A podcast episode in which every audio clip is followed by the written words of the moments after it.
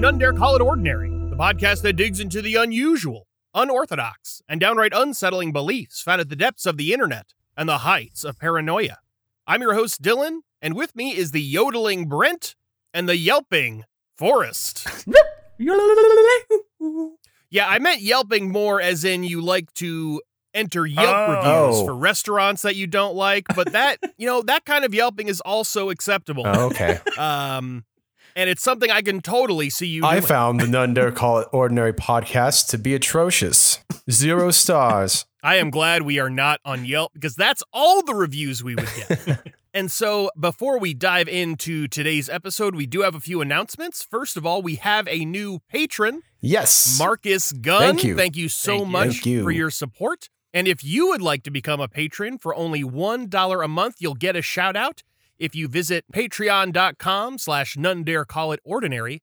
And for $5 a month, you also get access to our bonus episodes, normally once a month, but this month we're doing two. We're actually recording our first bonus episode today. So that'll Yeah. be coming out in the next few days, and it is sure to be a treat. Also, if you want to reach out to us, if you want to see what the podcast is up to, you can always follow us on Twitter at NDCIO and Instagram at None Dare Call It Ordinary.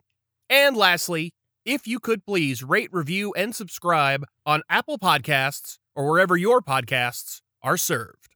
All right. So, what is it we're talking about today, Dylan? Well, today it is October. And Mm. so, because of Halloween season coming upon us, we wanted to do something a little spooky.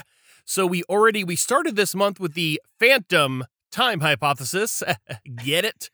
and we want to continue in that vein with the spookiest thing there is, demons. there is nothing as spooky as true. demonic possession and specifically, we're focusing on those brave Christian warriors fighting it. Specifically, we're talking about spiritual warfare, Yeah. the D&D version of Christianity. And we want to cite our main source for this episode in particular because there's all sorts of books and articles and lectures and so on and so forth about this topic, but we found the perfect introduction in Derek Prince's Spiritual Warfare. It's clearly written, it's at points well argued, and what it describes is truly a stunning cosmology that everyone needs to know about. So we're going to start first by breaking down the kingdom of Satan and the kingdom of God. According to Derek Prince, Ephesians chapter 6, 10 through 12 provides the basic gist of the spiritual war between God and Satan. Quote Finally, be strong in the Lord and his mighty power. Put on the full armor of God so that you can take your stand against the devil's schemes. For our struggle is not against flesh and blood, but against the rulers, against the authorities, against the powers of this dark world, and against the spiritual forces of evil in the heavenly realms. You know, honestly, this is kind of confusing to me. As a Christian spiritual warriors, um, we're, we're fighting the powers of this dark world, sure, but why are we fighting against the spiritual forces of evil in the heavenly realms? There are demons in heaven? What? What's happening here? well, I think. Derek Prince, I, you're very astute. Thank you. I can already tell that you are going to be an astute spiritual warrior because Derek Prince dedicates an entire chapter of this book to answering that exact question. Awesome. And for the record, we want to also, because that was the NIV translation of Ephesians 6. And so we want to give the King James version as well. The true version. Because one, I mean, that's that's the correct version. and two, this is the version that comes up a lot if you start investigating spiritual warfare. And that is this quote, For we wrestle not against flesh and blood, but against principalities, against powers, against the rulers of the darkness of this world, against spiritual wickedness in high places. A lot of spiritual warriors put a lot of emphasis on this principalities and powers business. That's the their kind of catchphrase of who they're fighting against. And hey, check it out again. High places, so heaven, and think about a new song. Ooh, hell is a place in heaven. oh, but which Okay. heaven is going to be the question we're going to have to deal with Oh, oh later no, there's on. multiple heavens now. oh yeah. Oh, oh, oh, you bet your ass there is. So you thought two translations was needed, but we're going to give you a third because Derek Prince was so dedicated to his cause, he went back to the original Greek Jeez. to bring out some special features of the Satanic War and offer his very own translation of Ephesians 6:12. Quote, "For our wrestling match is not against flesh and blood, not against persons with bodies, but against rulers with various areas and descending orders of authority, against the world dominators of this present darkness, against spiritual forces of wickedness in the heavenlies." Now, oh. why did he feel the need to provide this translation? Well, he explains it here. Quote, I say rulers with various areas and descending orders of authority because that pictures a very highly structured and well organized kingdom with descending orders of authority and different rulers and sub rulers responsible for different areas of their territory. I use the word dominators in the world dominators of this present darkness because the term dominate so vividly describes the way Satan treats the human race. Oh, I was expecting to say the reason I chose wording things this way was because I'm an expert in translating Greek to English and having a um an authoritative translation. He is an expert in spiritual war, and that is what's giving him the expertise he needs to truly reveal the word of God. Oh, okay. You know, besides all that, what's really important here is that spiritual war, it's not a guerrilla war. It's not like we've got these different groups of demons running around That's who have all their different affiliations. This is all highly organized and bureaucratic, which you would recognize if you listen to our Book of Revelation series. There is a lot of bureaucracy in the war between Satan and God. Oh yeah, totally. I, if I recall correctly, the second beast was the store manager, I think, and then the first beast was the district manager, and the dragon, I think, that would make him be the CEO. Then that's how that ended up. Exactly. Exactly. That's exactly right. And, you know, there's all these translations, but Prince lets us know that whichever Bible you use, quote, Christians are engaged in a titanic conflict which staggers the mind to consider. My mind is already Even- very staggered at this point. Yeah, there's gonna you're gonna be staggered. I guarantee you're gonna be staggered. Even Jesus himself gets into the spiritual warfare game Ooh. as witnessed in Matthew 12, 22 through 28, starting with a Jesus burn by the Pharisees. Quote, Oh, All the people were astonished and said, Could this be the son of David? But when the Pharisees heard this, they said, It is only by Beelzebub, the prince of demons, that this fellow drives out demons. So, what does this prove? Well, first, this proves that Satan has a kingdom. I mean, he's a prince after all, right? True. And second, that the Pharisees are a bunch of jerks. I mean, Jesus just healed a dude who was blind and mute. Do you gotta, do you gotta burn him right then and there? I'm actually just more shocked that they use the word fellow in the Bible. If that's a quote. from Yes, the Bible. oh, he, this fellow, yes, he is a demon possessed. I think there's what a fellow. there's another way to interpret this part, and I think it may be that the Pharisees are just concerned about demon on demon crime. Yes, I yes, think yes. that's- Oh yes. Yeah. that's true. Yeah, we're too focused on the uh, on the angel on demon crime that we ignore all the demon on demon crime in our inner cities. It goes yeah, I unlooked. It believe goes I unlooked. believe you're right about that. Prince also mentions that Beelzebub means Lord of the Flies. Piggy. And so this is even further evidence that Satan is the head of state of a highly organized empire. After all, quote, demons are compared to the whole insect domain. Well, I mean, this makes sense. Sulfur smelling, fly infested, you know, President Obama always got his commandments from the Lord of the Flies, is what I've been told. yeah, exactly, exactly. Anyway, let's get back to the uh, the whole healing business because Jesus claps back at the Nice. Pharisees. Quote: Jesus knew their thoughts and said to them, "Every kingdom divided against itself will be ruined, and every city or household divided against itself will not stand." Ooh, Jesus, the original President Lincoln. exactly. He traveled in time to get that great line from him. Lincoln ripped Yeah. Jesus off. Let's be Copyright. accurate. Come on. Plagiarism. Yeah, all right, that's true. Continuing the quote If Satan drives out Satan, he is divided against himself. How then can his kingdom stand? Yeah, this makes no damn sense. You know, it'd be like after casting the demons out in The Exorcist, the priest reveals he's actually a demon too. Oh, That's just simply unbelievable. yeah, no one believe can believe that. And given that Satan is still a pain in the ass in this time period, they have his kingdom has not crumbled. Jesus is offering a sort of reductio ad absurdum here. The conclusion of which is that not only that Jesus ain't satanic, but that Satan has his very own kingdom. Thankfully, though, the kingdom of Satan is not the only kingdom in town. Quote, And if I drive out demons by Beelzebub, by whom do your people drive them out? So then they will be your judges. But if I drive out demons by the Spirit of God, then the kingdom of mm-hmm. God has come upon you. Nice. The last piece of evidence that Prince presents is Colossians 1 12 through 14. Quote, Giving thanks to the Father, who has qualified you to share in the inheritance of the saints in the kingdom of light, for he has rescued us from the dominion of darkness and brought us into the kingdom of the Son he loves, in whom we have redemption, the forgiveness of sins. So, in conclusion, we have two warring kingdoms the kingdom of Satan and the kingdom of God. And this would have made a really kick ass video game, which actually there was one, wasn't there? I think it was like 1992. Came out on Nintendo.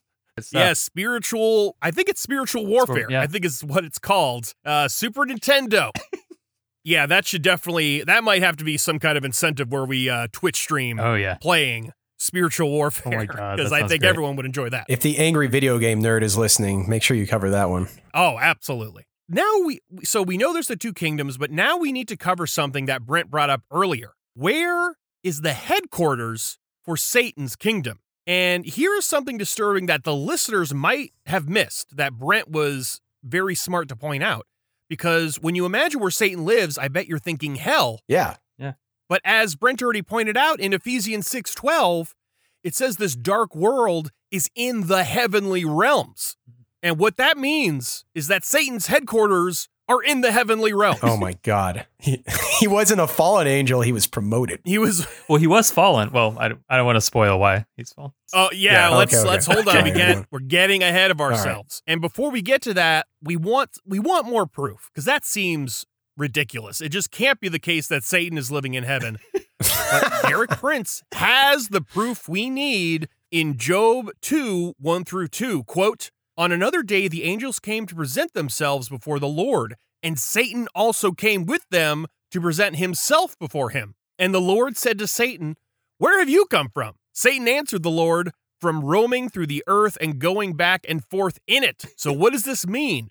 This means that not only did Satan have access to the presence of the Lord and thus heaven, but the angels were too dumb to notice they were hanging around the Lord of oh Flies. Oh I mean, how sad is that? So yeah, stupid. I'm honestly not sure on how developed angels' brains are. Really, I definitely need to spend time researching this because I don't know how smart they really are. This is what happens when your brain is made purely of the spirit. You got to have the meaty brain to get the hard thinking done. And for the record, we also see the same thing in Revelation 12:10, quote, "Then I heard a loud voice in heaven say, Now have come the salvation and the power and the kingdom of our God and the authority of his Christ.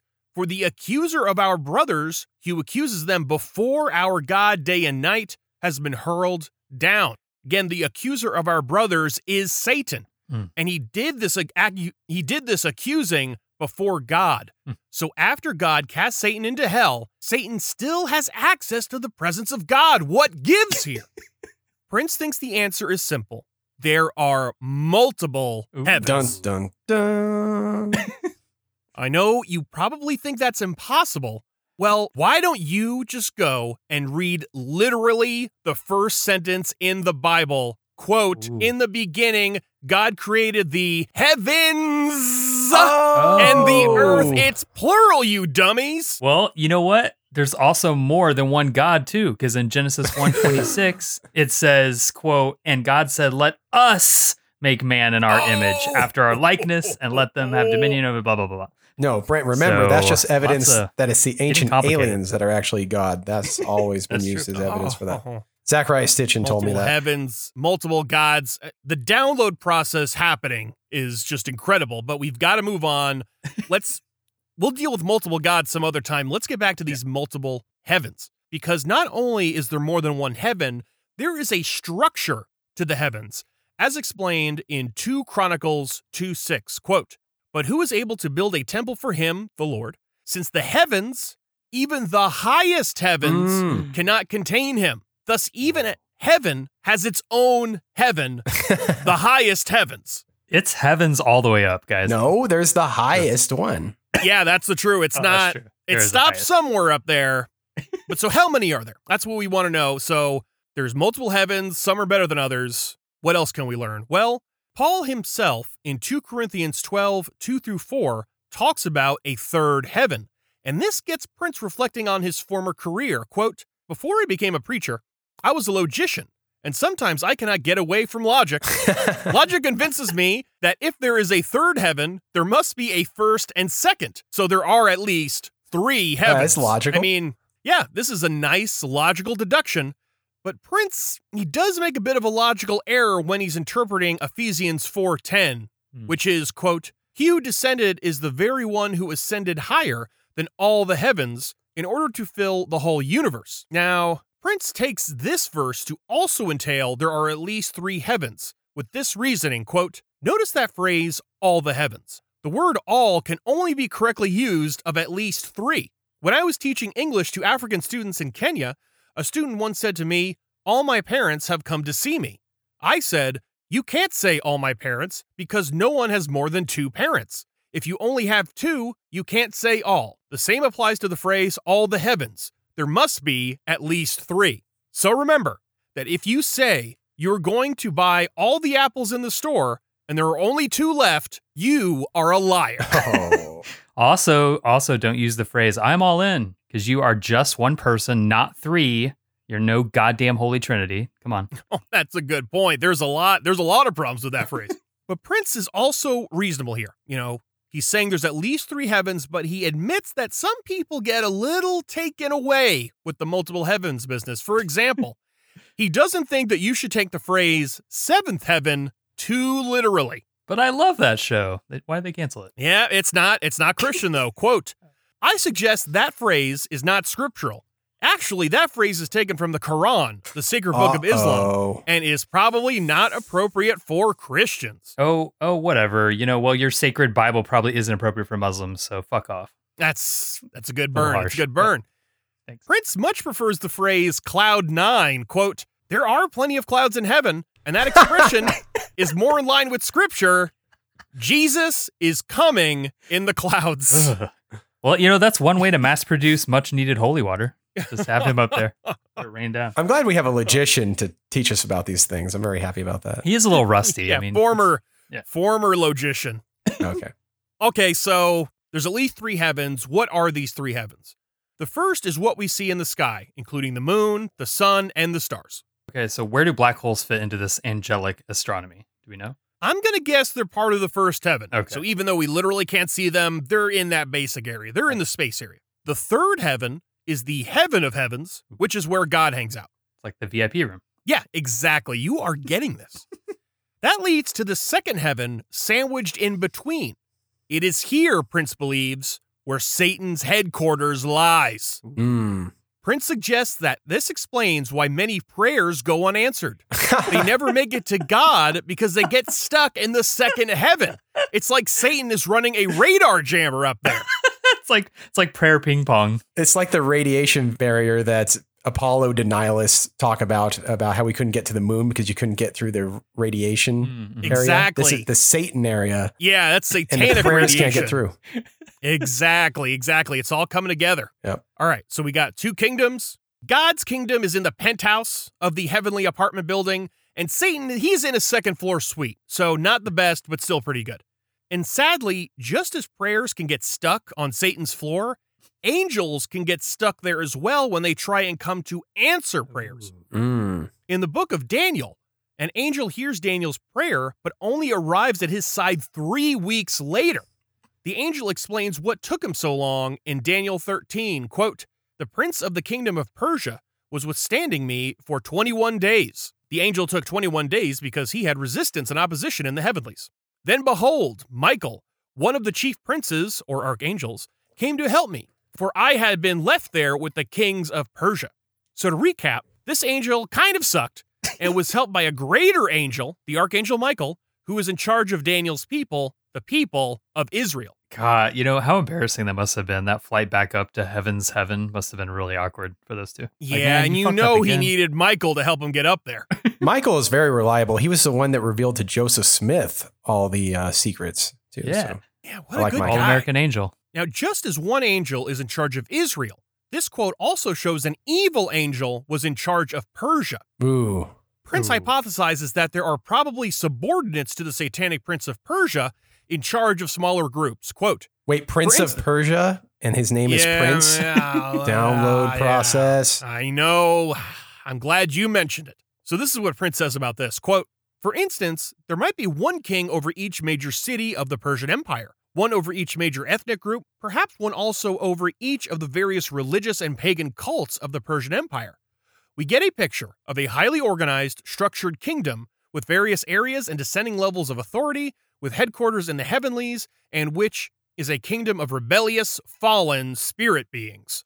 But why Persia? Prince surmises that the celestial administration is dependent on how we organize things back in the first heaven. So, since Persia was a major non Christian empire, it deserved, in the eyes of Satan, its very own demonic prince. Well, at least we know why John Bolton really wants to go after Iran now. Yeah, that's the, he's part of the spiritual war. That's what this is all about. Ah, John and Bolton. going yeah. going right into that, this means that apparently demonic and holy rulers are associated with countries and empires, and so the whole idea of God being on one side of a conflict is literally true, and this is clearly great for living in a peaceful world. Well, you know, that's why we need polytheism to get popular. Different gods picking different sides of conflicts and having varying favorite tribes and nations. It helps balance things out. I don't know if that would be better, honestly. I Might be think right. that might be worse. Okay, so we understand there's the two kingdoms. Satan is in the second floor. So, one thing we want to understand is this is warfare, right? This is spiritual warfare. Well, what kind of weapons are we talking about? Sadly, though, this isn't all that exciting because we're talking about the boring kind of weapons, and I mean spiritual weapons as opposed to physical or fleshly weapons. And this is something Prince says a lot, and physical I get. We're not talking about bombs, we're not talking about guns, but fleshly. You know, did someone think that spiritual warfare was going to be like Videodrome Part 2? Videodrome Part Two. He puts a Blu-ray into himself instead of a VHS. I'm glad that James Wood James Woods is fighting the good fight in spiritual warfare. I'm glad about that. Because he's not fighting the good fight on Twitter. Now, we know what our spiritual weapons are. Well, we know they're spiritual weapons, and we're going to get into what those weapons are later. But what's the target? Who are we using these weapons on? Yeah. Prince directs us to 2 Corinthians 10:4 for the answer, quote, "For the weapons of our warfare are not of the flesh, but divinely powerful for the destruction of fortresses." I wish we'd please stop saying flesh. Oh, Nope. don't. Okay, Flesh, keep keep flesh, saying it. flesh, flesh, flesh. All right. Yeah. So we need spiritual weapons to fight against fortresses. But what kind of fortresses are we talking about here? Physical fortresses? Hmm? Spiritual Hmm? fortresses? No. What? These are fortresses of the mind. Ooh. It's like Sherlock Holmes' mind palace. In a way, it is. Okay. And Prince explains further, quote, Satan is waging an all-out war to captivate the minds of the human race. He is building strongholds and fortresses in their minds. Whoa. And it is our responsibility as God's representatives to use our spiritual weapons to break down these strongholds, to liberate the minds of men and women, and then to bring them into captivity to the obedience of Christ. What, a staggering assignment that is. Yeah, you need to be liberated so that you can become a captive. Got it. Yeah. Yeah, you're in Makes the wrong fortress. That's the problem. You're in the wrong mind prison. Yeah. so now these strongholds, these sublets in the rooms of the mind, come in the form of prejudice and preconception. And now, in the normally clearly written book, even if it's radically false, he doesn't distinguish these two. He doesn't say what's the difference between prejudice and preconception. So I hmm. don't know why he uses both words, but we're going to move on. One example he gives to illustrate his point is British soldiers during the American Revolutionary War who would march into battle while American snipers just picked them off from safety. Sadly, the Redcoats couldn't conceive of any other way of fighting. Quote, it was a stronghold of prejudice and preconception that caused the unnecessary death of thousands of English soldiers. This is just one example of how a mental prejudice can drive people to their own destruction. But it's not just the British that are beholden to demonic strongholds. There are also, quote, religious cults, political ideologies, and racial prejudices. These are found frequently among professing Christians, and I couldn't agree more. yeah, I was just about to say the same thing. Plus, we've learned by now, thanks to LaRouche, that the British are evil, so no need to rehash this. Yeah, we already know that. They're they're in their own mind prison and they're never going to get out. They come from Babylon. That was the original. city Yeah. taken over by Satan. And that was actually, it's funny you mentioned that because that is one of the ancient non Christian empires hmm that Prince mentions as having its own demonic prince. Well, there you go. Scary. Now, you might be thinking, well, we're, you know, why can't we use mental weapons against a mental fortress? You know, things like evidence and argument. Well, that's just not going to work. oh, Quote A stronghold is something that blinds men's minds so that the light of the gospel cannot shine in. When a person is in that condition, it is worse than useless to argue with him or her. The more you argue, the more they restate their error, and the more firmly they are stuck in that error. The only way to deliver such people is to use our spiritual weapons and break down the strongholds in their minds. Mhm. All right. So we know the fight, we know the battlefield. What does victory look like? How do we win the spiritual war? Well, it turns out, strangely enough, that we kind of already have won oh, the spiritual war. well, what a waste of time.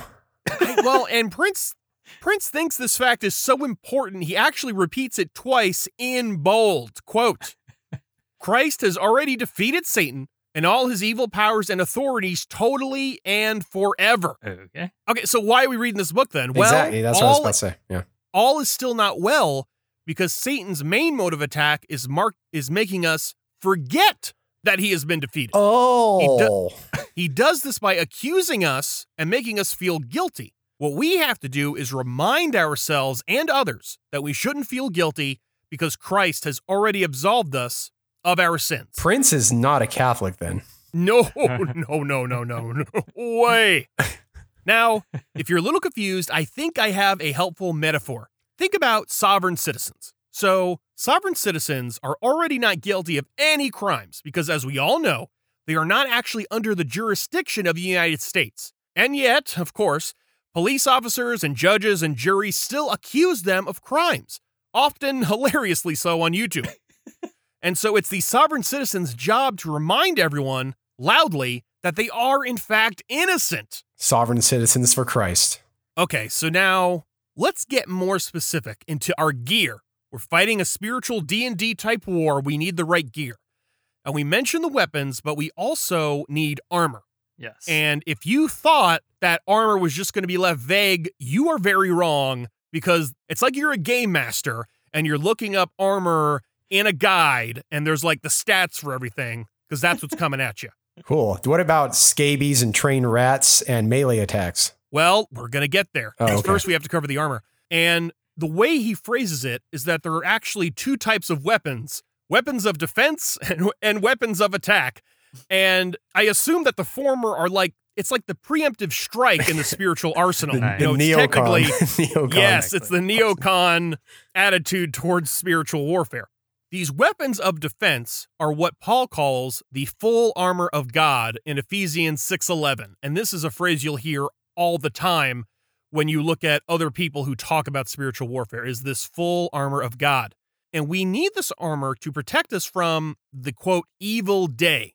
And this isn't just the end of times or other prophesied disasters, although Prince is very clear that these still might happen. Instead, Paul is just talking about the normal temptations and hardships and doubts that Christians face regularly. The full armor of God is meant to protect us from all of this. And this is where it goes full D&D because the full armor of God has 6 named components. The girdle of truth, the breastplate of righteousness, the shoes of the preparation of the gospel, the shield of faith, the helmet of salvation, and the sword of the spirit. Not sure that last one is really armor, but then again, we're already calling these weapons of defense, so I'm just going to let it slide. Also, you know what? Screw Colin Kaepernick. Nike is really missing an opportunity here to pa- to mass produce the shoes of the preparation of the gospel heirs. I'll meet you up in the clouds during the rapture wearing these bad boys. Sick. I'm sure everyone would love that. So let's get into all of these. First, we have the girdle of truth. So Roman soldiers wore tunics that flapped around their nether regions and would inhibit their movement. Therefore, they wore girdles to keep all that cloth in line and all bundled up. Mm. And just like them, the soldier for Christ must also wear a spiritual girdle. But what are the spiritual bits of hanging cloth inhibiting our movement? It's, quote, sham, hypocrisy, religious cliches, and saying and doing things we do not mean. Once equipped with the girdle of truth, we can dispense with this baloney and be, quote, active, energetic, effective Christians. Also, guys, be wary of the often worn girdle of lies. This is when men pretend to have larger penises than they actually do. I think that's a different. Yes, the um, codpiece of lies. Not only that, the girdle of lies is filled with flies. So that's just ugh, really gross.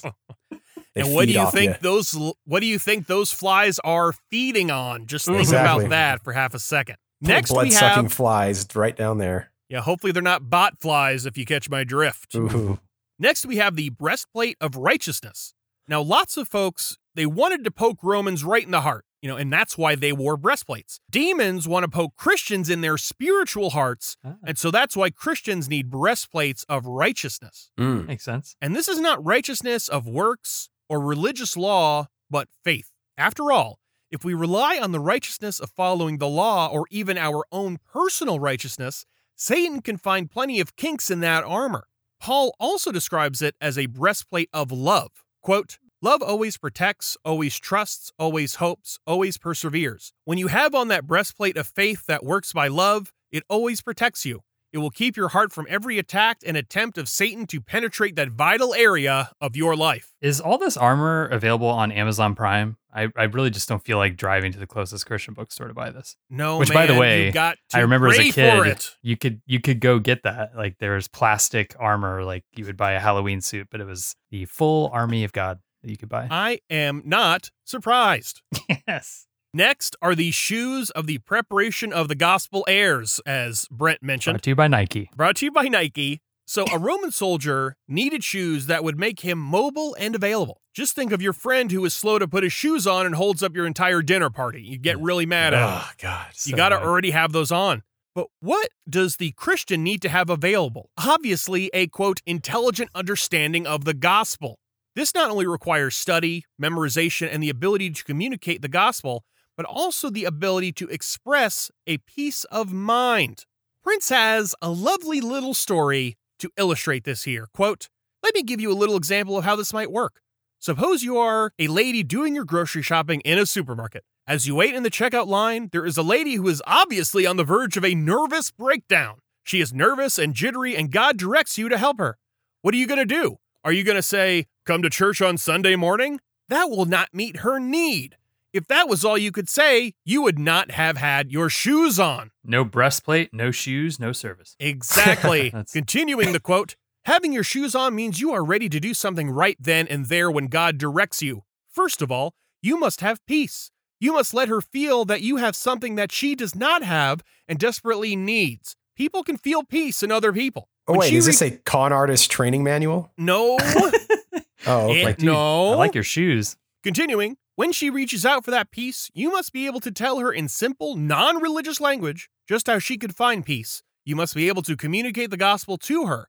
That is the shoes of the preparation of the gospel of peace. Mm. I mean, do you, do you put these shoes on your hands and make them talk like they're little hand puppets or something? I don't understand how this works. Yes. Something to do with the shoes. Okay. Yes. That's how you do it. Not look Yes. you would not look crazy at all. People would No. accept that. Next is the shield of faith. Now, while the breastplate of righteousness protects our hearts, we need one of those big ass Roman shields to protect everything else and everyone else around us.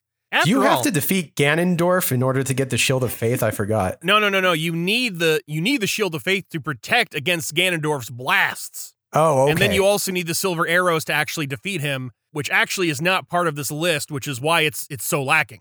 it's been a while since I played Ocarina of Time, so I just wanted to have no you idea to what's help me with that. You're just not a big enough nerd, Brent. Exactly. So the reason we need this shield is that when we start messing around with Satan, quote, he may counterattack our minds, our hearts, our bodies, or our finances. So we What? need to have a shield that covers us. And I thought this was all like a mind thing, so I'm not sure how he's reaching our bodies or finances, but you know, whatever. Um, I'm just gonna skip that's that's that. why that's why Bitcoin keeps dropping in price. He's attacking my finances. the demons are possessing all the other Bitcoin bag holders and telling them to buy and sell at different times. It's it's a real the problem. demons are the demons are behind the pump and dump groups. oh man, that actually explains a lot. yeah, fucking demons. Sadly, Prince has a really terrifying story to explain why we need a shield of faith large enough to cover not just ourselves, but people we know. And, you know, when you read some of this stuff, you wonder is it metaphorical? Is it literal? And you got there's kind of a gray area. But this is where it all really comes home for me. Quote I was ministering once to a woman who had a demon of suicide. At a certain point, she received a very definite, dramatic deliverance, and she knew she was free. We both praised God. The next day, she came back to see me and related this remarkable incident. She said that just about the time she received her deliverance, her husband was driving along the highway in his open pickup truck, and their German Shepherd dog was standing, as the dog always loved to do, in the back of the truck. For no reason, while the truck was traveling at high speed, the Shepherd dog suddenly jumped out and was instantly killed. what the fuck? The moment she told me that, I understood that the demon of suicide, which had left the woman, had gone into the dog. Satan attacked the nearest thing he could reach. I learned a lesson I trust I will never need to learn again. It's like the ending of The Exorcist, except it's your family pet Yes. rather than that. Father Karras. Yeah. Yes, that was a documentary. No! In this case, though, in this case, it went And then like jumped out of the fucking car Yeah, and so or the truck. so this is why your damn shield it better be big enough for everybody and every pet that you know. You know, and al- also, didn't we learn it was in uh, our None Dare Call news episode that demons can go into pigs? Jesus put them in there. yes, Why not dogs? the- yes, Yeah. the demons went into the swine. Absolutely, The scapegoat. scapegoat. Why did uh why did Rover have to be the scapegoat though? I What's that know. about? What did he do? Demons are dicks, sad. man. They'll do whatever they have Yeah, to. are. Fucked up. It's true. Now, after telling that story, which is really fucking intense, Prince then ends on a very anticlimactic story about how he started a radio station one time and everything was going wrong. There was like technical glitches, you know, people were getting sick, and Prince realized, hey, I need to stretch out my shield of faith. You know, just like that time that the woman had a demon kill her dog. Go- it's go basically the Get a same lot of dogs. scenario. Get a lot of dogs when that happens. Well, no, the more dogs you have, the bigger your shield's going to be. That's going to be way harder. Next, we have the Helmet of Salvation. Just like a regular helmet protects your skull, your spiritual helmet protects your mind. You know, I also think the helmet of salvation may be useful to stop drilling a hole in your head to become permanently high, as we talked about in the psychedelic cult series. Yes, In definitely. you want to not do that. Because only, tries only to a demon, only a demon would have you do that. Sure. Now, this makes sense given that the mind is the battlefield of the spiritual war, after all. So you got to protect your battlefield. What kind of spiritual head wounds can the Christian suffer? Well, of course. What series would be complete without some kind of mental illness denialism in the form of blaming depression on demonic activity? Oh. Well, Of course. You know, there's the suicide demon and the depression demon. There's also the heart attack demon, the cancer demon. Yeah, there's all sorts of demons. Horrible. So, Prince himself dealt with depression and tried everything except going to see a psychiatrist. He prayed, he fasted, he read the Bible. But then he read Isaiah 61 3, which includes the phrase, the spirit of heaviness. Oh, man. That's a good metal band album title if I've ever heard one. Oh, the spirit of It's heavy, man. That's like a drone. Yeah, drone metal. Prince explains what happened next. Quote When I read that phrase, the spirit of heaviness, something leaped within me. I said, That's my problem. That's what I needed to be delivered from. I read other passages of scripture on deliverance. I prayed a simple prayer of faith, and God supernaturally delivered me from that spirit of heaviness.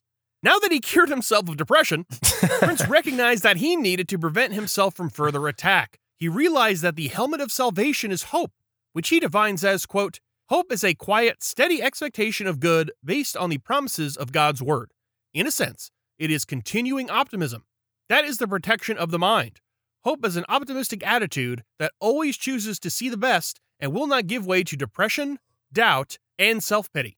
So, if you know anybody who suffers from depression, just tell them to be more optimistic and you can cure them too.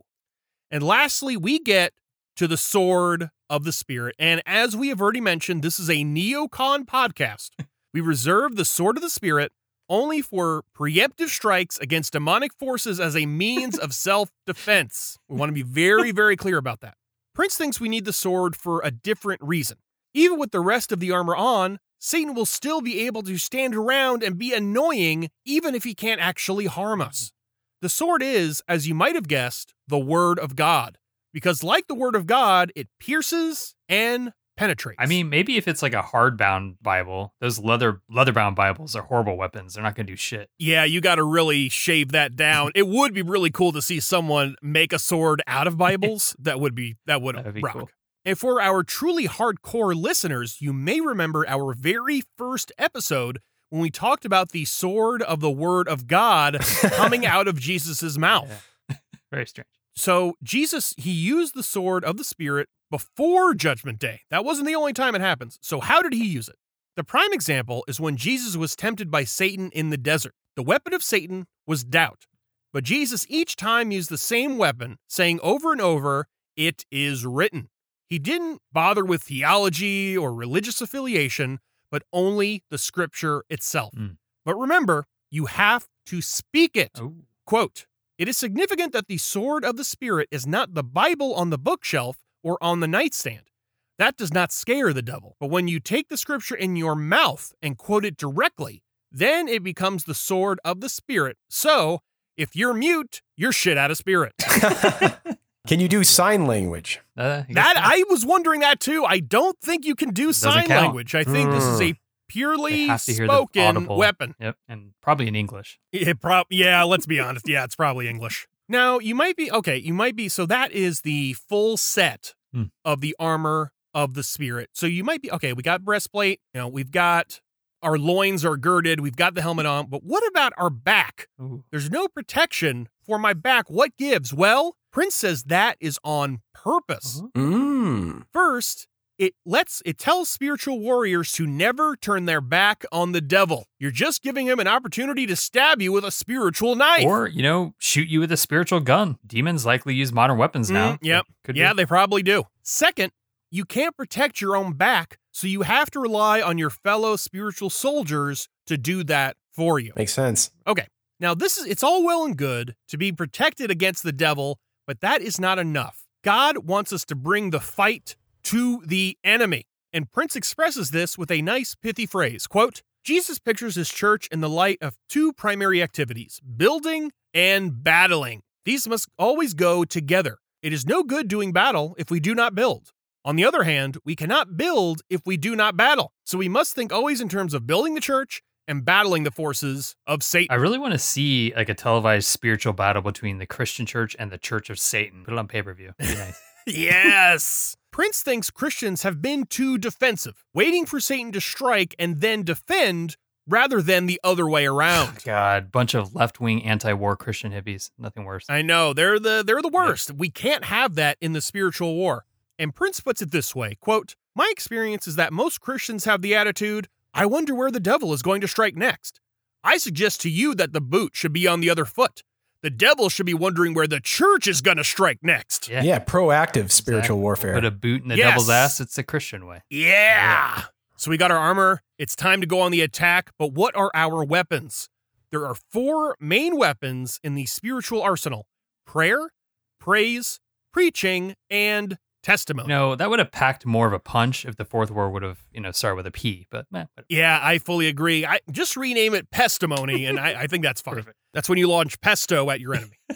so let's start with prayer. Prayer is the greatest of all spiritual weapons. Paul even mentions it directly after listing the full armor of God in Ephesians 6:18, quote, "And pray in the spirit on all occasions and with all kinds of prayers and requests." Yep. But all you can do is wing it and hope those prayers don't get intercepted in the middle heaven. So it's Well, it's we're going to get into that because you affect how easily your prayers get into heaven. nice. And though Prince routinely reminds us that our weapons are not physical, he cannot help himself from using intense military metaphors. Quote, Think of prayer as an intercontinental ballistic missile. Holy shit. This is a missile that is launched from one continent, directed by an advanced guidance system to a target in a completely different continent to destroy an assigned target. There is no limitation of time or distance in prayer. Prayer is like that intercontinental ballistic missile.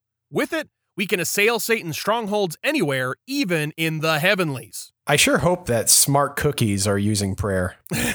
They better be. Smart cookies smart and great guys. smart cookies. So you might think, cool, I could just pray at night like normal and launch my missiles to Satan. Well, you would be wrong. Jesus requires that we pray day and night to be effective warriors. Hmm. And this is what I was saying, Brent, Okay. about Nonstop. if you just launch one prayer, it's probably going to get stuck in the second heaven. Ah, Okay. But if you pray Shotgun all approach. day and all night Yeah. and you get more people, yes, exactly. You got to get more people praying, more people doing the same prayer, and has a job. much better chance of penetrating the iron wall of the second heaven. Okay, thank you. And here is a good illustration of this. When Peter was arrested by King Herod, although he was in jail surrounded by guards, the church prayed for him day and night. This resulted in an angel freeing Peter from jail, and then that same angel striking King Herod dead. Um, this must have Mm. been that top notch, like a top notch Michael Archangel type person, not not that slow ass angel that got delayed for 21 days or whatever. Yeah, well, I mean, Peter is the first pope, so I, he's higher on the he's higher on the priorities list. I feel than Daniel was, unfortunately. Isn't the most top notch Michael type angel John Travolta? Yeah, Yeah, I guess. that's a terrible film. Anyway, moving along. So the second weapon is praise, and Prince doesn't spend too much time on praise. He just says that when we praise God's awesome work and his totally rad vengeance, we get a piece of that strength to carry out the rest of our spiritual warfare. And now the third weapon is preaching. If you've been following along closely, you'll know what you should be preaching. But in case you don't, Prince has a reminder just in case. Quote, It is solely and exclusively the preaching of God's word. It in no way applies to the preaching of other things, such as human philosophy, political ideologies, or even elaborate theology. Yeah, I prefer non human philosophy, Yeah, the that's better kind. You can't do that either. I think that's a loophole that he doesn't want you to walk through. You also have to be careful not to preach a version of the word of God that, quote, self serving rebels want to hear, but the real deal. If you do so, then the word of God, quote, is a hammer that will break in pieces every rock that opposes the purposes of God. It is like a sharp sword that pierces to the innermost recesses of the human personality and lays bare the secrets of men's hearts and minds. Preaching has a number of effects. One is, quote, extraordinary miracles. Prince himself makes the inference that we aren't talking about ordinary miracles, but extraordinary miracles. Yeah, what- There is a hierarchy of heaven and a hierarchy of miracles. Yeah, what is what isn't it that uh, famous Sagan quote? Extraordinary miracles require extraordinary preaching. I think that I could yeah, exactly. I mean, he was exactly right. Sadly, though, the miracles he brings up here are literally like handkerchiefs being used to cure people, which sounds like a pretty ordinary miracle to me. None dare call it handkerchiefs normal. I think I got a great merch idea. but they don't, they won't heal you. That's true. They won't even perform ordinary miracles. Preaching also has the power to reveal the secret agents of Satan who hate hearing the word of God spoken out in the open. And again, if you are mute, this doesn't pertain to you. So sorry. Yeah, exactly. Third, preaching can eliminate the occult influences in an area. So, you know, even Christians sometimes, when they're not informed, will dabble in the occult. So, mm. if there's people around you who are dabbling in Ouija boards or even yoga, a good deal of preaching will be required to break that spell. And it's even worse if it's some sort of like weird combination, you know, like a yoga mat that is also a Ouija board. That would be Horrible. Oh, man, you know someone's selling those and going straight to hell. I'm You moving just without know it. knowing why I'm moving. And the last weapon of the spiritual war is testimony. And Prince wants to clear up the fact that testimony is not identical to preaching. Quote Preaching is witnessing the truths of God's word directly, but testimony is witnessing or being a witness. Testimony is speaking from personal experience about incidents that relate to the word of God and confirm the truth of God's word. So, also, this doesn't mean that you merely witness the power of Christ. This is something that Prince says trips up a bunch of Christians. They think, oh, I just have to witness, I just have to see the power of Christ. But no, you have to be a witness. Mm. That means you can't just see it happen. You have to go on the witness stand and give testimony in spiritual court that you have seen these So things happen. active, not passive. Exactly. Got it. And Prince concludes the book with this quote, To be effective in spiritual warfare, we must continually take the offensive with the weapons God has provided for us. It is not sufficient to merely defend ourselves and wait for the Lord to deliver us. We are an army of conquerors, and the nations of the world are ripe for a people who will conquer them with the gospel of the kingdom. Peace be upon you. Beautiful. And with that, we conclude our first episode on spiritual warfare. And we are done.